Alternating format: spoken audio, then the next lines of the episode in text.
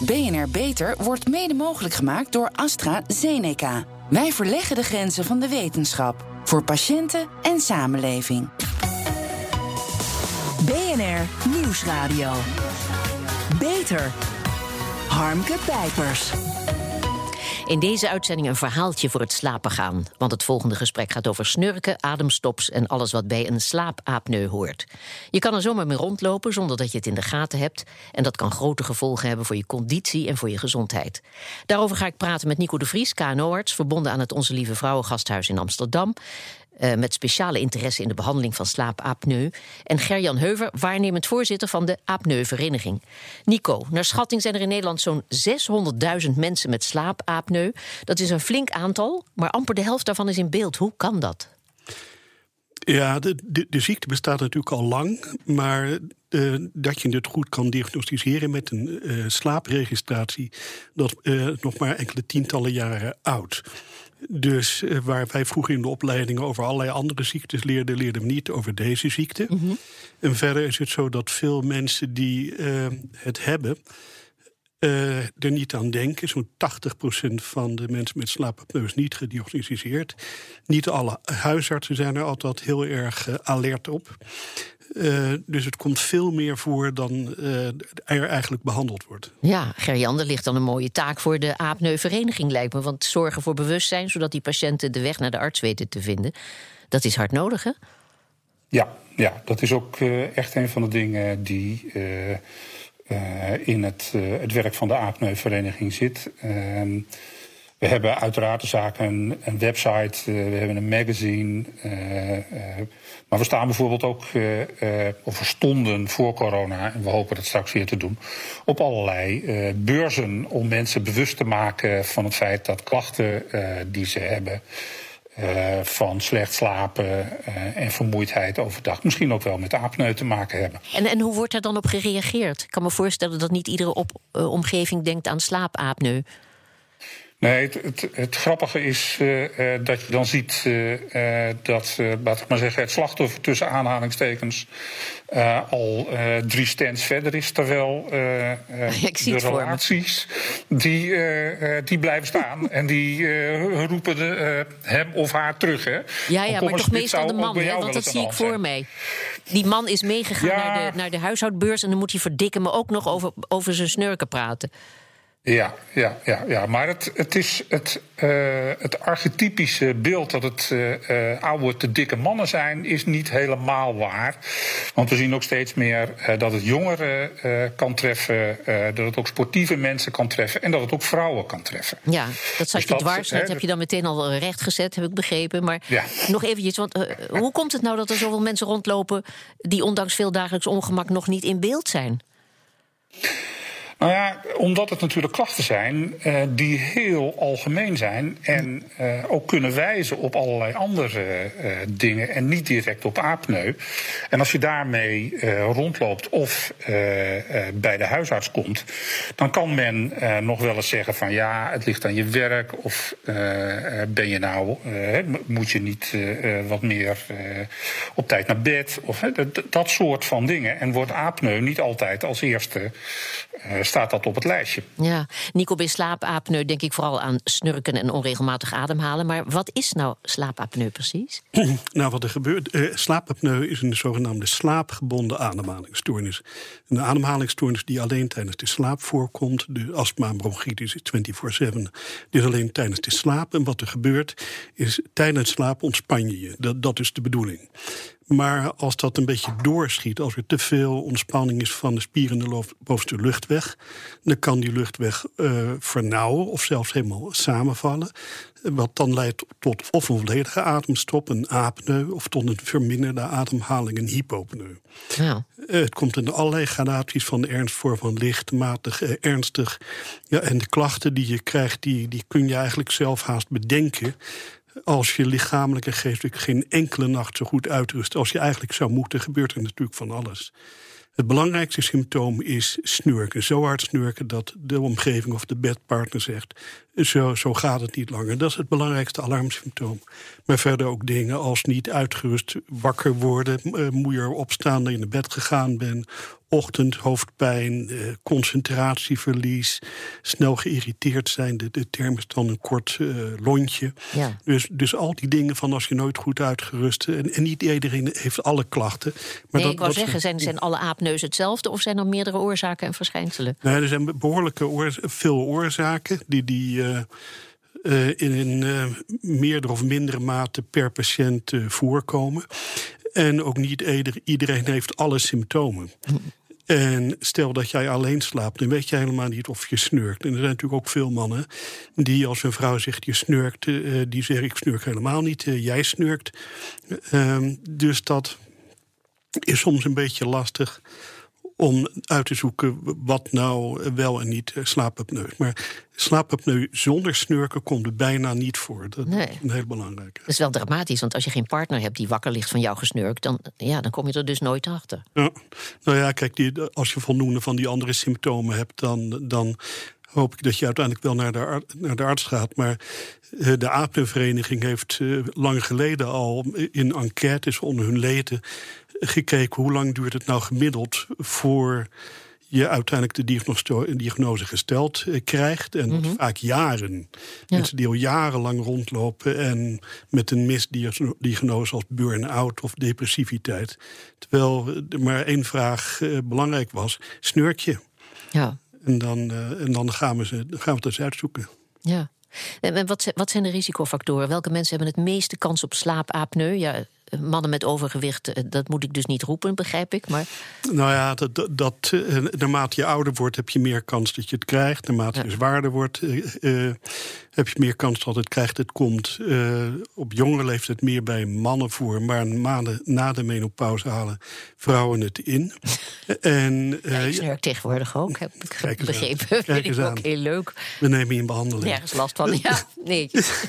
Maar nee, het gewicht is even belangrijk om, om, te- om te noemen. Want inderdaad, als je zwaarder wordt, heb je meer kans op apneu. Maar wat heel gemeen is, is als jij eh, apneu hebt, word je zwaarder. Dat is een hele gemene, zichzelf versterkende Oh. spiraal.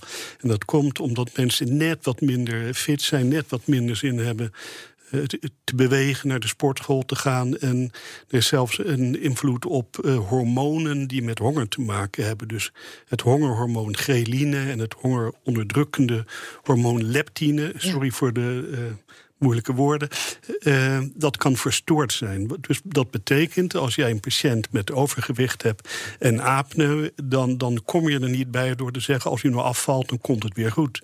Dan, dan gaan die mensen die worden er heel verdrietig van. Want Ja. die, die, die proberen namelijk al vijf jaar af te vallen en dat lukt niet. ontmoediging. Ja. Ja. Zeg, en, en zelfs kinderen kunnen slaapapneu hebben. Hè? Hoe, Ja. hoe vaak komt dat voor? Eh, minder, maar eh, dat is ja, wat wij dan noemen vaak een, eh, een ander fenotype, een andere oorzaak. Bij kinderen is het relatief vaker de anatomie. Grote amandelen, zoals wij noemen kissing tonsils. Dus, dus dat je een hele duidelijke obstructie in de bovenste luchtweg hebt. Maar met de toename van obesitas bij kinderen is dat ook een oorzaak aan het worden. Ja.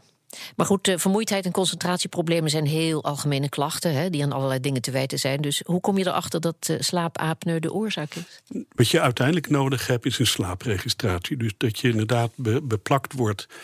Eh, en dat er naar veel aspecten van slaap gekeken worden. Dus een trend gelukkig om dat zoveel mogelijk thuis te doen.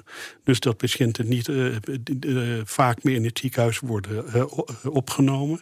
En het meest patiëntvriendelijke is nu dat de firma die het voor ons doet... de patiënt s'avonds thuis bezoekt. Ja. Dus dat je niet naar het ziekenhuis komt en dan als een soort zelfmoordterrorist over de straat naar huis moet. maar, maar dat, dat er s'avonds ja, ja, iemand komt aansluiten en, en s'avonds weer, ont, eh, weer Met al die bedrading bij je. Ja, ja. Ja, ja, ja. Ja. Goh. En hebben de huisarts trouwens eh, voldoende kennis hiervan? Verwijzen zij vaak en snel genoeg door? wordt beter, maar eh, ik geef al vele jaren regelmatig bijscholing aan huisartsen. En ehm, de kennis is nog niet zo bij veel huisartsen als je dat eigenlijk zou, zou willen.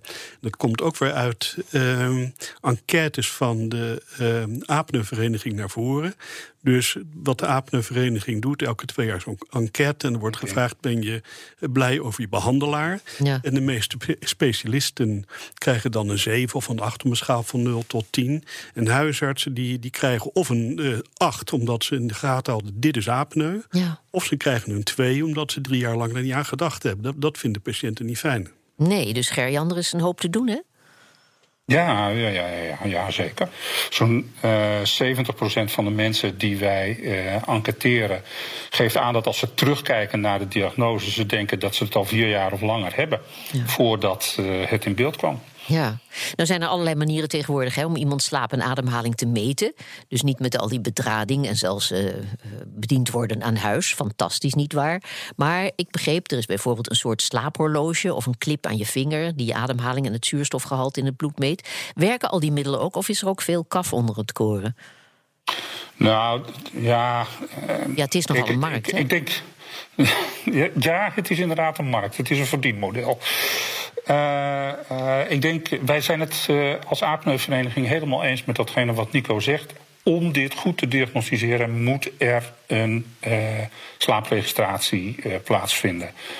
Wat denk ik wel zo is, eh, eh, is dat eh, al die dingen als horloges eh, en en dat soort dingen. in ieder geval een, een bekendheid, een awareness maken voor het feit dat slaap van belang is voor je gezondheid. En dat is in ieder geval wel een heel belangrijk ding. Harmke Pijpers.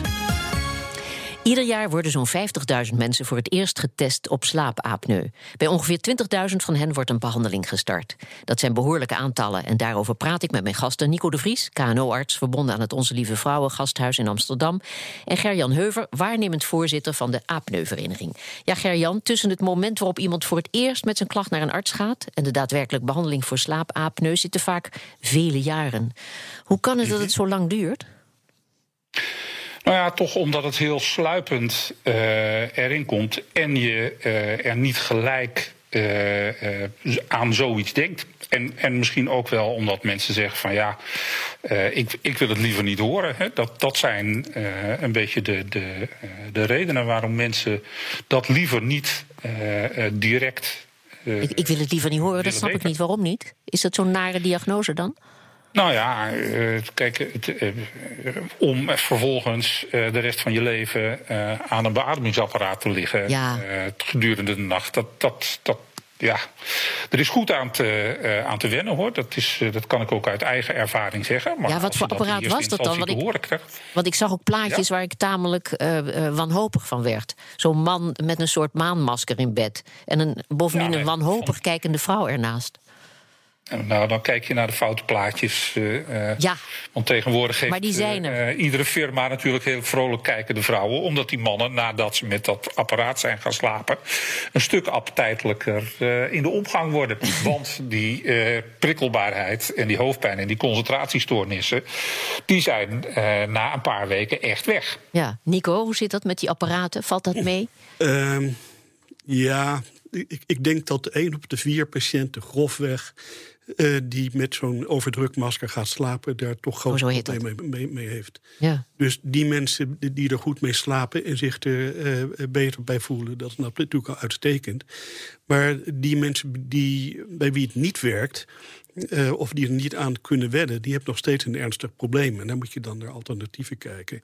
En het andere punt is, moet je nu iedereen met slaapapneu direct met zo'n masker eh, behandelen? Dat denken wij ook niet.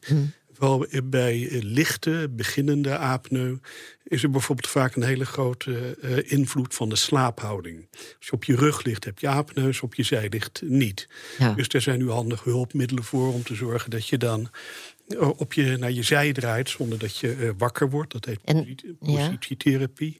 Positietherapie. En wat mag ik me daar dan weer bij voorstellen? Toch weer iets wat jou registreert, in de gaten houdt en je vastbindt? Ja, dit zijn, het zijn geen tennisballen, maar dit is een bandje wat je om je borst doet, waar een klein apparaatje in zit en wat registreert hoe je ligt. En zolang je goed links, rechts of op je buik ligt, is het allemaal goed. Maar als je naar je rug draait en je hebt dat niet in de gaten omdat je slaapt, registreert dat apparaatje het wel en geeft dan een hele lichte, subtiele, trillende waarschuwing, die Ja. zo subtiel is eh, bedoeld en bij de meeste mensen ook zo werkt, dat men er niet wakker van wordt, maar wel naar de zij draait. Ja. Je, je, hebt dus een sommetje gemaakt, hè, wat de, wat de, dat de gevolgen van onbehandeld slaapapneu de samenleving anderhalf miljard kost. Uitval op werk, mogelijk hart- en vaatziekten, kanker, herseninfarct.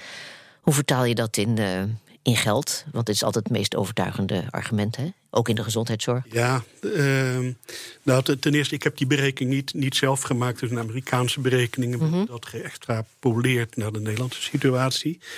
Maar uh, ja, dat. dat dat zijn wel indrukwekkende uh, getallen. En, uh, nou, wat is het getal dan? Waar, waar komen we dan op per jaar? Uh, ik ken het Amerikaanse onderzoek wat hier aangehaald wordt niet. Het is wel zo dat uh, voor mij Deens onderzoek bekend is. En dat geeft aan dat als apneu niet behandeld wordt, de kosten daarvan, en dan gaat het over de medische kosten, dus niet over de maatschappelijke kosten, maar over de medische kosten, zo'n 4000 euro per jaar bedragen. En dat ja. gaat dan op aan extra hart- en vaatziekten, uh, aan problemen rondom hoge bloeddruk en vaak ook aan, nou wat Nico ook aangeeft, uh, dingen die te maken hebben met hormonale uh, balansverstoringen, zoals suikerziekte. Nico, welke behandelingen? We hebben het er al even over gehad. Uh, over zo'n maanmasker en een band om je op, je op je plek te houden. Althans, dat je niet op je rug gaat liggen slapen. wat is er? Oké. Okay, uh, slaapbeugels zie ik ook. Ja, ja, je hebt bij lichte matige apneu beugels. Ja. Uh, die bij twee op de drie mensen werken. Naarmate iemand ernstige apneu heeft, gaat dat niet meer werken. Dat is in je mond? Mond. Dus dat moet je dan. Dus zorgen dat de boel niet dichtvalt. Ja. ja. Natuurlijk wordt iedereen altijd geadviseerd: probeer af te vallen. Maar dat lukt feest, meestal uh, niet. Mm. Dan heb je een heel, hele scala aan operatieve ingrepen. En dus al die hulpmiddelen, beugels, maskers positietherapie is wel leuk, maar het werkt alleen als je het gebruikt. En er zijn natuurlijk mensen die zeggen: oké, okay, als het door obstructie in de bovenste luchtweg komt, kan je die obstructie dan opheffen. Dan ben ik niet meer de rest van mijn leven van, van die hulpmiddelen. Ja. Dus, vind, dus, vind, ik een beetje griezelig. Obstructies in de mondholte, die moeten dan verwijderd worden. Ja, dat ja, kan je niet met ja. iedere obstructie zomaar doen. Nee, nee dus de, daar doen we dan eerst goed onderzoek naar... om Ja. te kijken, is dit reëel om een poging te doen? Maar je kunt je voorstellen, als je inderdaad van die enorme amandelen hebt... en je haalt ze weg, dan is het klaar. En dat zijn vaak dus juist die jongere mensen van rond de 20... En die kan je dan uh, besparen dat ze de komende 60 jaar met een masker uh, slapen. Nou, zo, zo, zijn er een heleboel verschillende uh, mogelijkheden. waarbij chirurgie een goed idee kan zijn of helemaal geen goed idee is. Mhm. En, de, en de, de, de meest spectaculaire nieuwe behandeling is tongzenuwstimulatie. Dus de implantatie van een pacemaker. Ja. waar twee uh, of dat systeem heeft eigenlijk drie componenten. De, de pacemaker, wat we op de borstspier implanteren. Dan loopt een draadje naar beneden naar tussen de ribben. En een draadje naar boven naar de tongzenuw. Nou, uh, mensen kunnen dat apparaat zelf met een afstandsbediening uh, aanzetten voordat ze gaan slapen. En dat ding houdt dus bij wanneer is er een ademhalingsbeweging. En bij al die ademhalingsbewegingen gaat er dan een signaaltje naar de tongzenuw. Zorgt dat de tong zich wat naar voren beweegt, waardoor de luchtweg open gaat. Dus eigenlijk heel simpel.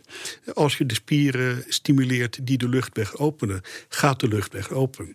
Nou, dat is echt een fantastische uh, nieuwe behandeling met echt hele mooie resultaten, maar een dure behandeling. Dus dat wordt uh, gereserveerd voor mensen met slaapapneu bij wie het masker echt niet gelukt is. Ja. Is slaapapneu altijd te genezen of zo te behandelen dat het niet verergert? Nou ja, uh, niet altijd. Maar uh, waar het natuurlijk om gaat in, met de behandeling is dat je per uh, individu, per, per elke patiënt opnieuw gaat kijken wat is in jouw of specifieke situatie de beste behandeling. Nou, Ja. de een zal met een masker slapen, ander met positietherapie, anderen zijn met een beugel te helpen. Ja. Jongere uh, mensen willen toch vaak wel geïnformeerd zijn. Wat zijn mijn opties met de operaties? Is dat reëel? Mo- Moeten we dat proberen of zullen we dat niet, doen. En een klein gedeelte van de mensen wordt met die zenuwstimulatie behandeld. Oké, slotvraag. We hebben het vaak in eh, BNR over het belang van gezonde leefstijl. Uh, Nico, je vertelde dat vooral mannen met flink overgewicht uh, last hebben van een slaapapneu. Gerjan uh, wil dat nuanceren, dat hebben we al gedaan. Maar is niettemin obesitas toch iets wat meer aandacht moet krijgen? Toch meer nadruk leggen op het belang van afvallen en meer bewegen? Nou, absoluut, absoluut. Um, um, nou, slaapdeskundigen uh, zeggen dat er eigenlijk drie dingen zijn voor gezond leven. Dat is uh, goede voeding, lichaamsbeweging, maar slaap is uh, even belangrijk als die andere twee.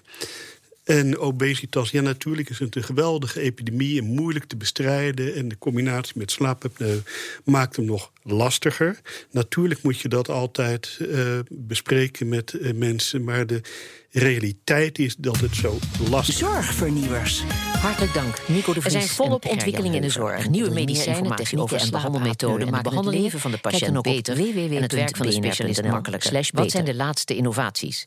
Veel mensen schrikken als ze ergens in hun lichaam een bultje ontdekken. Met het blote oog is niet waar te nemen of het om een goedaardig of kwaadaardig ding gaat. Maar ook voor medici niet. Met een algoritme kan dat onderscheid nu wel worden gemaakt. Ik praat erover met Jan-Jaap Visser, radioloog en universitair docent bij het Erasmus Medisch Centrum. Hij is bij die ontwikkeling betrokken. Ja, een algoritme dat het stellen van de diagnose een stuk sneller en eenvoudiger maakt. Vertel, hoe werkt dat?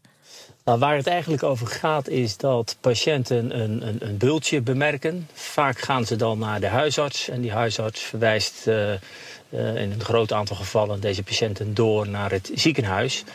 En in dat ziekenhuis wordt dan in veel gevallen een zogenaamde MRI gemaakt. En dat apparaat zorgt ervoor dat je met behulp van een magnetisch veld een heel gedetailleerd inzicht krijgt in de structuren van het uh, menselijk lichaam.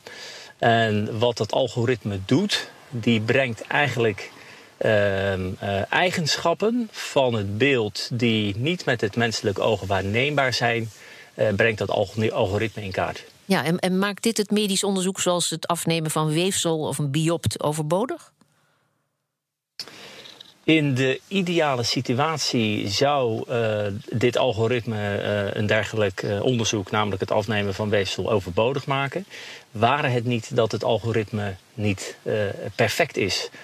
dus in feite hebben we te maken met een zogenaamde fout positieven en fout negatieven. Dat betekent dat niet alle tumoren goed worden geclassificeerd. Ehm, dus volledig overbodig maakt het het niet op het moment dat we in staat zijn om dat algoritme verder te verfijnen, dan uh, biedt dat wellicht kansen op dat vlak.